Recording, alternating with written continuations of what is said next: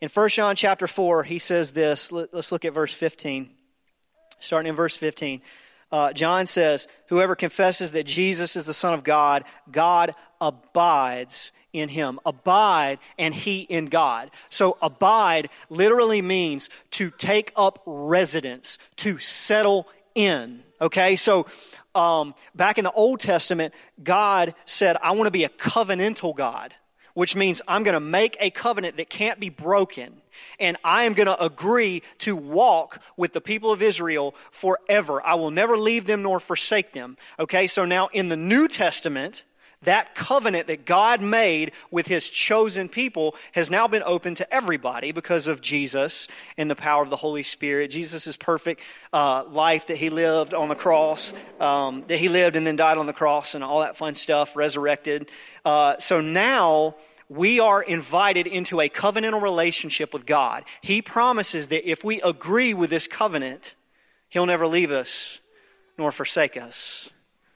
So when it says to abide in God, the invitation that's on the table is for us to walk in covenant with Him, to agree with Him, and to walk in a covenantal relationship where God will never leave us nor forsake us. Get this no matter what we do.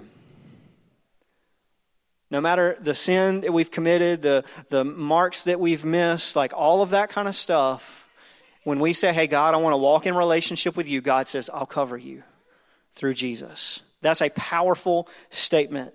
Uh, it goes on. It says, We've come to know and believe the love that God has for us. God is love.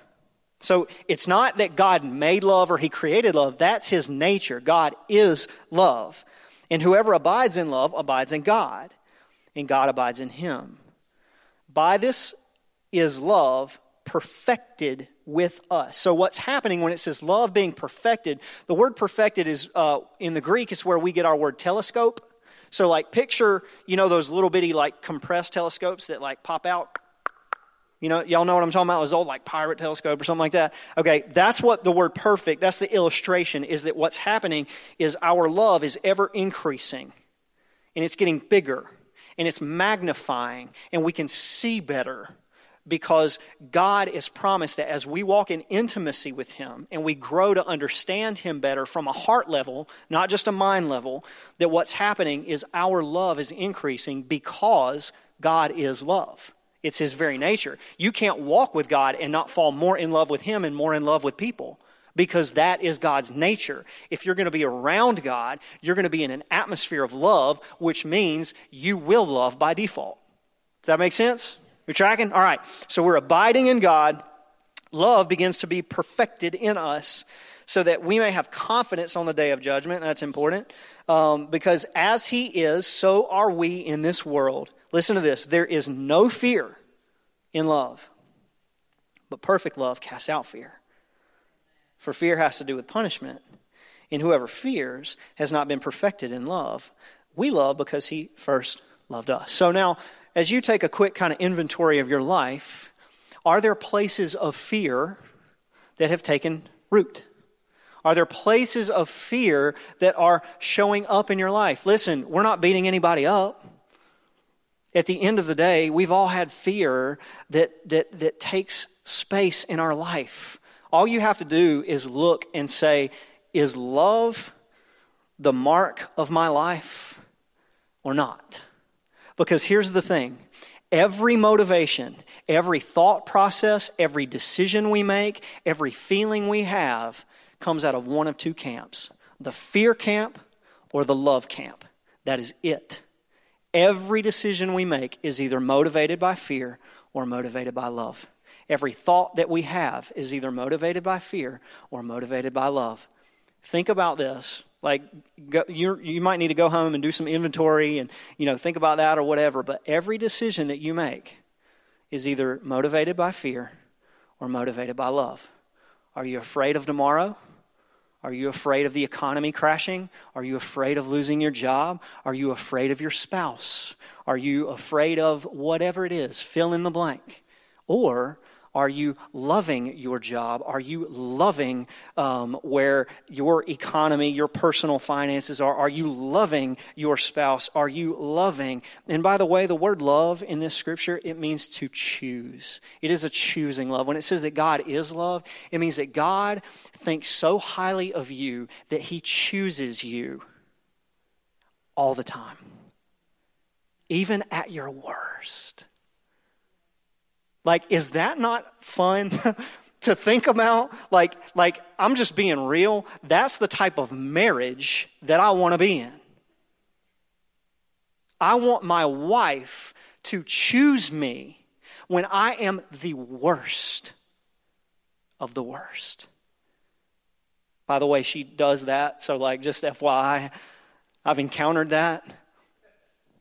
But what's amazing about this covenantal relationship with God is He says, I'm going to choose you no matter what. No matter what.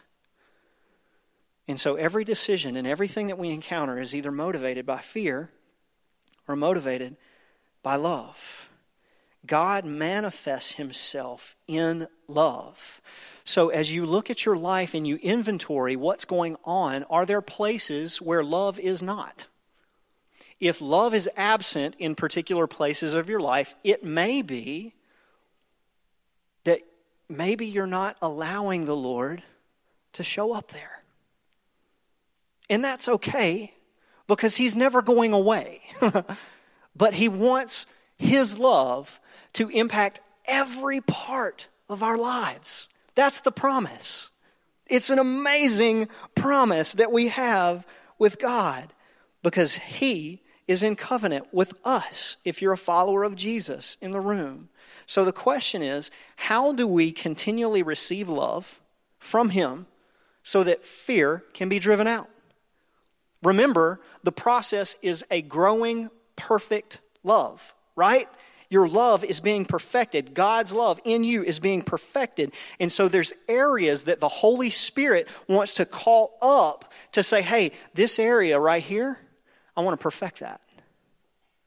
It's being perfected. Don't don't freak out. It's it's okay. Like it, it's it it might be painful, just like what Lori's saying about the whole new wine song. It might be uncomfortable, but the promise is love far outweighs the fear. The enemy wanted to bring a weapon of mass distraction to you. And one of his primary weapons is fear. And so, what God realized in that is that he needed to bring a bigger gun to the battle. And so, he didn't bring a tool, he brought himself. When it says God is love, literally what that promise is, is God himself shows up to the battle. God Himself will show up at any place in our lives where fear has taken root, and God Himself will show you and speak to you, calling your spirit to attention that you are an overcomer, that you, through the power of Jesus Christ and the blood shed on the cross, can overcome whatever it is. Amen? So, how do we do that? We abide. Abide. The word abide literally means to allow God to take up residence in you and you reciprocate by taking up residence in Him. You see, God's promise from the covenantal side is He'll never leave us nor forsake us. So when you say yes to Jesus, what happens is He covenantally agrees with you and shows up in you, in your life, in your spirit, in there. He's in there. But sometimes we choose to disagree with that agreement and, um, and, uh, and not engage with the Spirit in particular areas of our life. We might give Him our finances because that one's not as big of a deal to us, but we won't give Him this addiction we might give him our job because we like to look good and be respected and have a good name and work hard, but we won't give him our marriage because that's messy. Or we won't give him that, that thing or that problem or that material possession, whatever it is. We'll keep that because we're afraid that if I have to give that up, actually, it won't be better. me giving this up will not be better than what God has for me. And so, what begins to develop is a place of mistrust in your life, a place of fear in your life. And so, what God is saying is, hey, I'm abiding in you. Will you abide in me? Can we walk in agreement together? Any place that you will give the Father in agreement, His love will exponentially flood in to whatever that thing is. And you can overcome. You can find strength. You can find hope no matter what the struggle is. So, how do we abide? I, I want to, I'm going to draw an illustration here in just a minute. I'm an amazing artist, by the way. Um, so here's the picture. Uh, we're in, let's go to John 15. Uh, picture this with me, okay? I'm going to, I'm going to kind of illustrate um, a, a, thought pattern, if you will. So uh, picture this. Jesus is, they've just left, him and his disciples have just left the upper room. This is in John chapter 15. We're going to start in verse 7. They've just left the upper room, and he said, We're going to go down to the garden of Gethsemane, the Mount of Olives, and we're going to pray. All right, so you guys know in the Passion Week, this is the end of the week where Jesus is getting ready to die on the cross. And he's walking with his disciples. Judas has already left. And Jesus is going to this garden to pray for like hours um, in intense agony and then he's going to be betrayed by Judas and die on the cross. All right? So this is kind of the story where we're at. He's walking with the disciples to this garden. And picture this with me. Along the way, he stops. And he says, Hey guys, c- come here just one second. I want to show you this. And he, he stops at a vineyard. And he picks up a, a vine.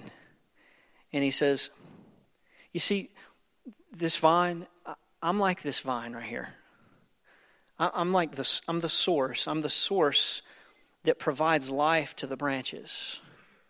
And, and, and you guys, disciples, like you're the branches. And, and, and the purpose of you being a branch connected to the vine is to bear fruit. And my father, he's the gardener. And he's going to show up and, and, and, he's going to look at this and go, okay, this is fruitful. This is not fruitful. We should prune this back. Um, did y'all know, like, in a, um, in a vineyard, when the branches come off of the vine itself. Um, you know, like the, the branch will grow, and then there's like a little bud leaf thing that kind of comes out. And then what will happen is the, the branch keeps growing. And if the gardener doesn't prune the branch where the leaves are, what will happen is that branch continues to grow and it continues to extend itself and it continues to extend itself until basically it utilizes all of its resources to grow outward and then it shrivels up and becomes a dead stick. Maybe some of us in here are overextending ourselves and we're going too far in places that the Lord has never asked us to go. And we feel dry and dying. If that is you, maybe you might need to have a little self inventory and say, hey, God, is there a place that I need to be pruned? Is there a place in my life that you need to cut back? Guess what? Newsflash, it's not going to feel good. The pruning of the Lord isn't always fun. But Hebrews tells us that he disciplines those that he loves because he's treating us as children to grow up into maturity into Christ.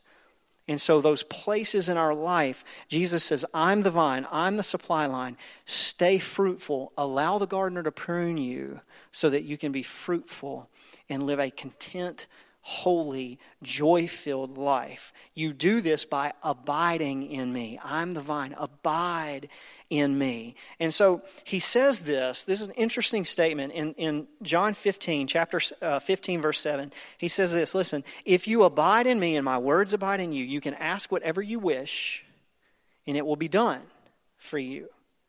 That is a scary like prayer or, or, uh, or verse, I, I guess. Like, I mean, you know how many times I've prayed for a Ferrari and not gotten it? You know how many times I've prayed for the lottery, you know, that billion dollar thing? And I mean, I guess you'd have to buy a ticket to actually, you know, something happen. But like, I mean, I've been in my room, you know, as a kid, and I'm like, God, if you're real, turn all the lights on right now. Y'all did it. Don't lie. You know you're laughing because y'all did it too. Man, this is a dangerous prayer. This is a scary prayer. If you abide in me and my words abide in you, you can ask whatever you wish and it will be done for you. The key to this is abiding. Can we remain? Okay, so let's let's watch this. Um, this is the kind of the illustration. This is the part where I said I'm a great artist, right? Here we go. Um, okay, so he says, if you abide, um, let's let's say, okay, so this is this is me. You're in the circle too. You um, abide in me. Okay, so here's the picture. Christ which is Jesus. The word Christ also means anointed, which means to cover. So the anointed one, Jesus, when you say yes to Christ and you want to follow him and walk in agreement with Christ, you abide. So, like you snuggle up into Jesus. In Colossians 3, I think it is, it says that we're hidden in Christ. Like that's the picture, is that you are abiding in Christ. Okay? And then he says, if you abide in me and my words abide in you. Okay, so my word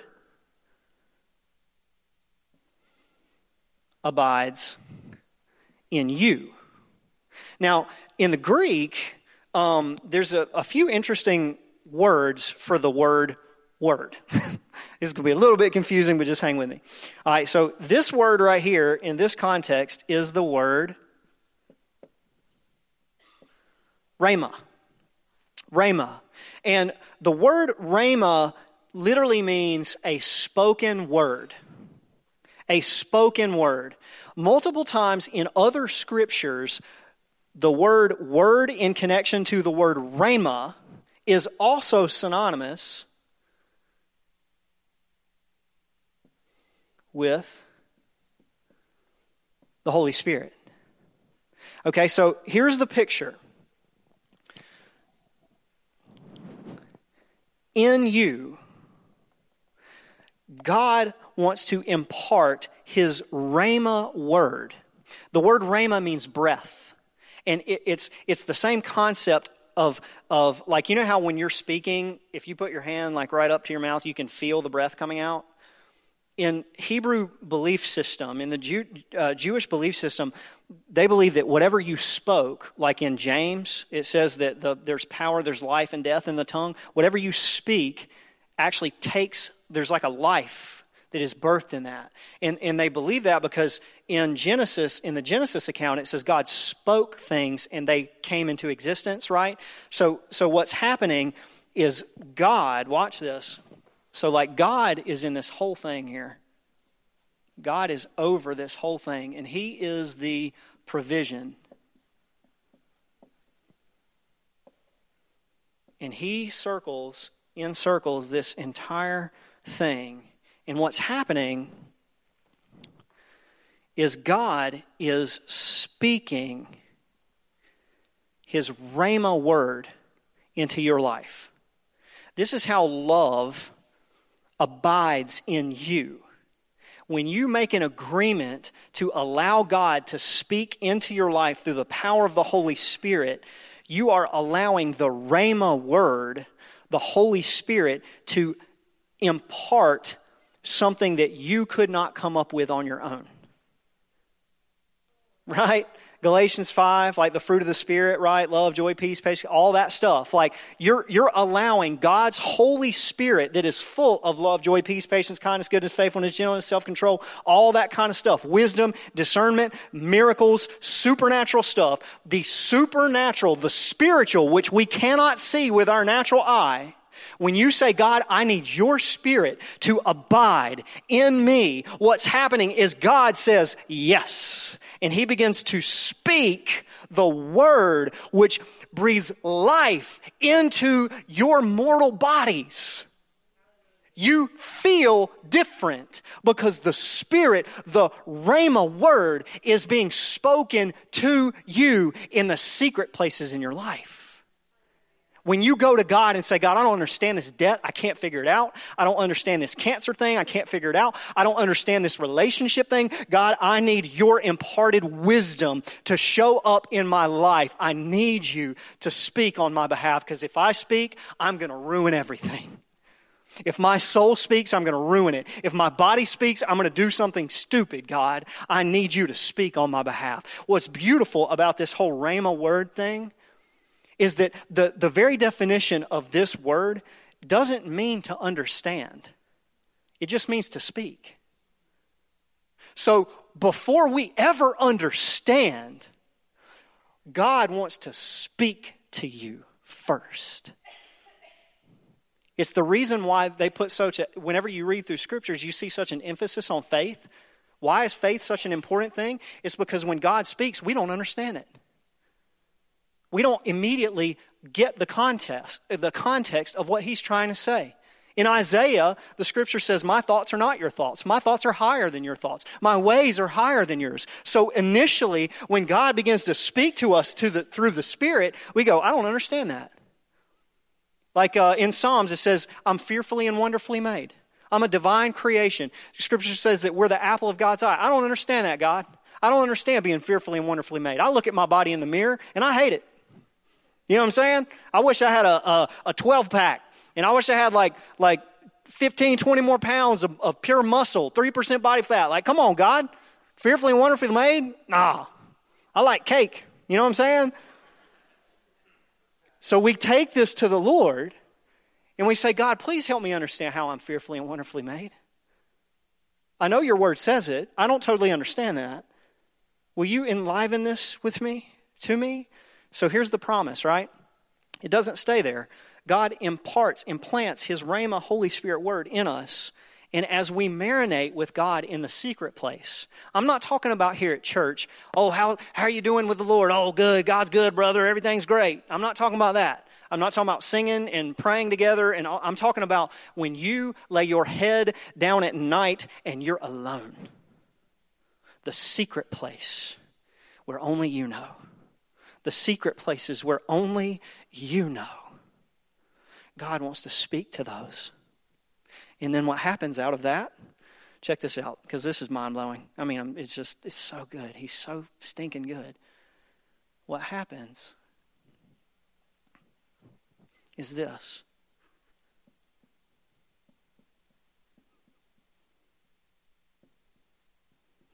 Roman 12, Romans 12 says, that we've been given a renewed mind. So, what happens, I know my handwriting is amazing. You guys can just applaud me later. I'll be signing copies of this uh, later. Anyway, um, so what, what happens is this Rhema word comes from God as, as the Father who gives us provision. He speaks this word into us, even if we don't understand it.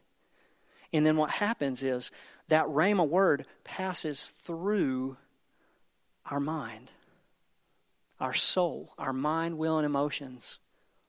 And it begins to take shape in our very being, in the fabric of who we are. And it begins to change the way we think, change the way we feel, change the way we act. And then what comes out is Christ. When people look at you and you are operating from a renewed mind, they see Jesus, not you. In other um, in, the, in, in Greek, the other word for the word word is this word logos. It's used synonymously with Jesus. John chapter 1 says, In the beginning was the Word, and the Word was God, and the Word was with God, and all that kind of stuff. The Word became flesh and dwelt among us, all that. The word, word in John chapter 1 is the word logos, not the word rhema. It's, it literally means, logos means God's thoughts made manifest. So God's thoughts fleshed out in a way that we can see it with our natural eye. So get this we don't understand the Lord, we go to Him and say, I have fear in this place in my life.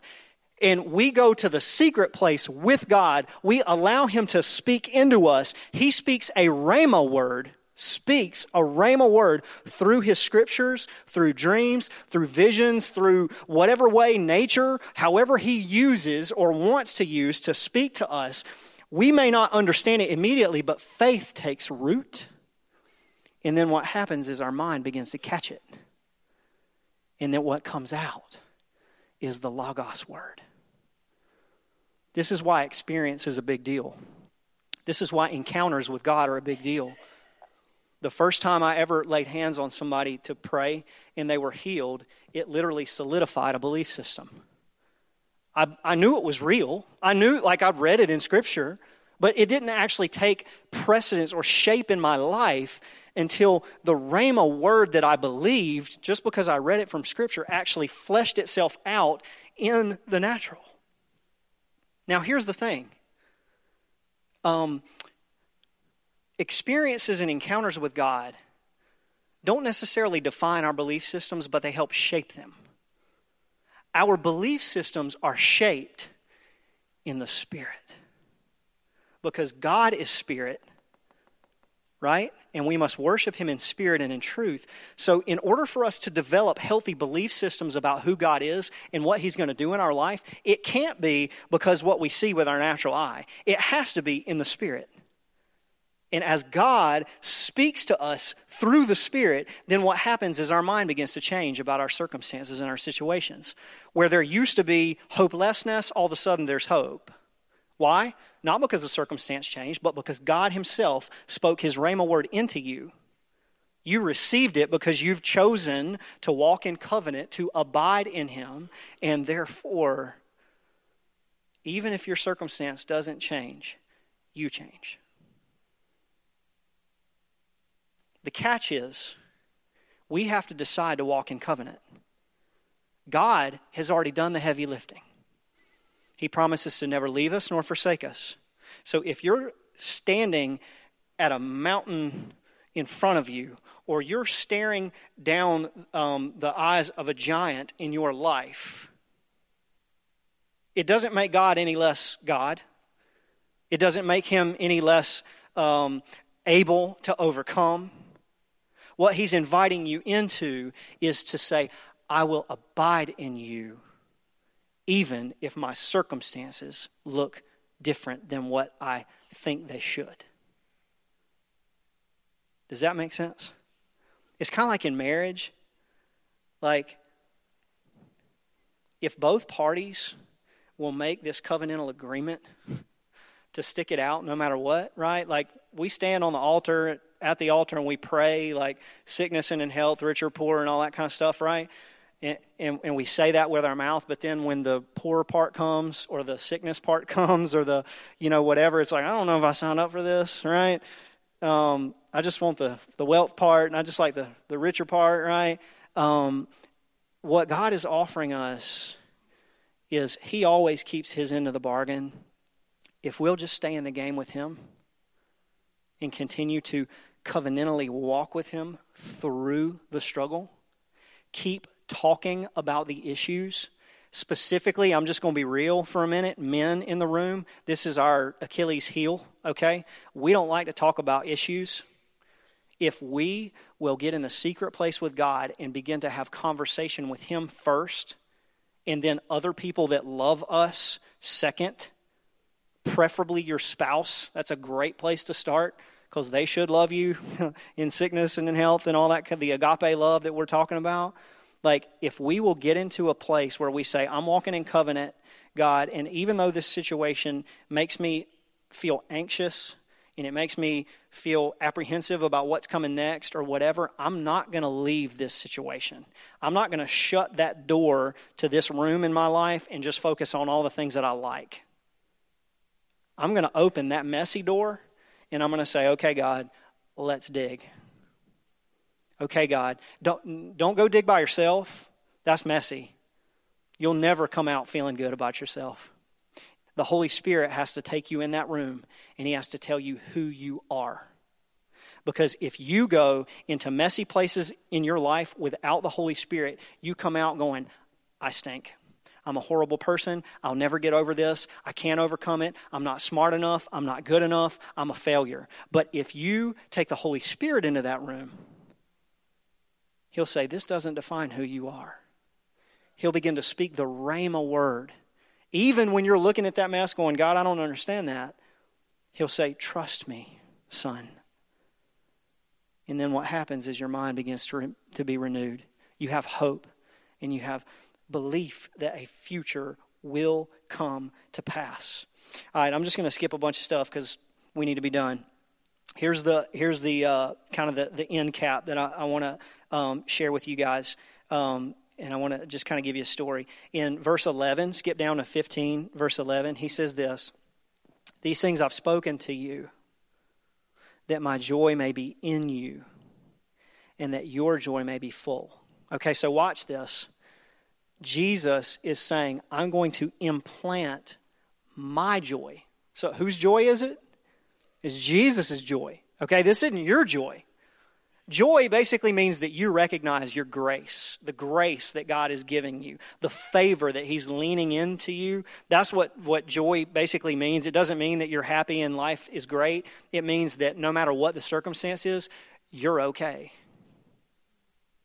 Because the joy of Jesus is implanted in you. So he gives you his joy so that your joy might be full. You see, if you just try to operate out of your joy, your joy is like taking three drops and putting it in a one gallon bucket. There's no fullness in that. But when you allow the joy of Christ to fill you, his joy never runs out.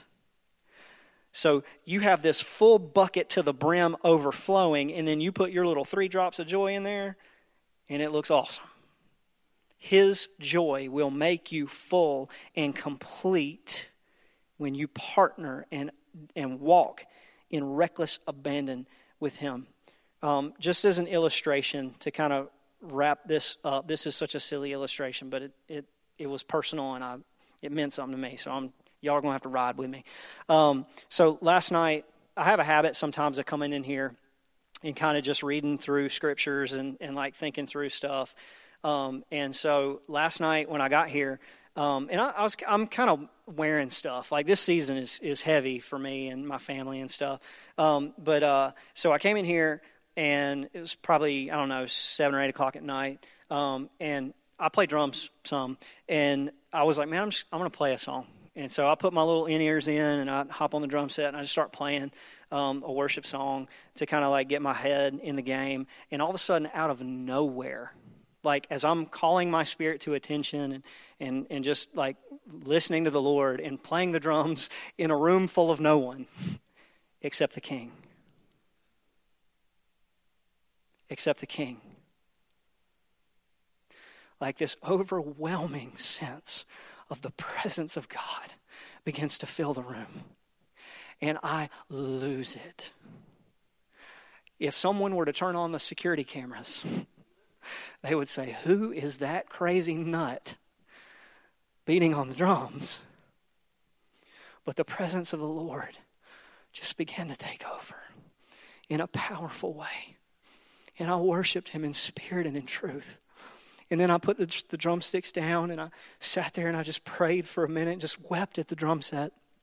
And then I got up and I came down here and I started prayer walking this building. And I anointed every doorpost in the name of Jesus. And I anointed every spot, every crack, so that the presence of God would just fill this place. That is what it means for the joy of the Lord to fill you. You don't care what people think. You don't care what you look like.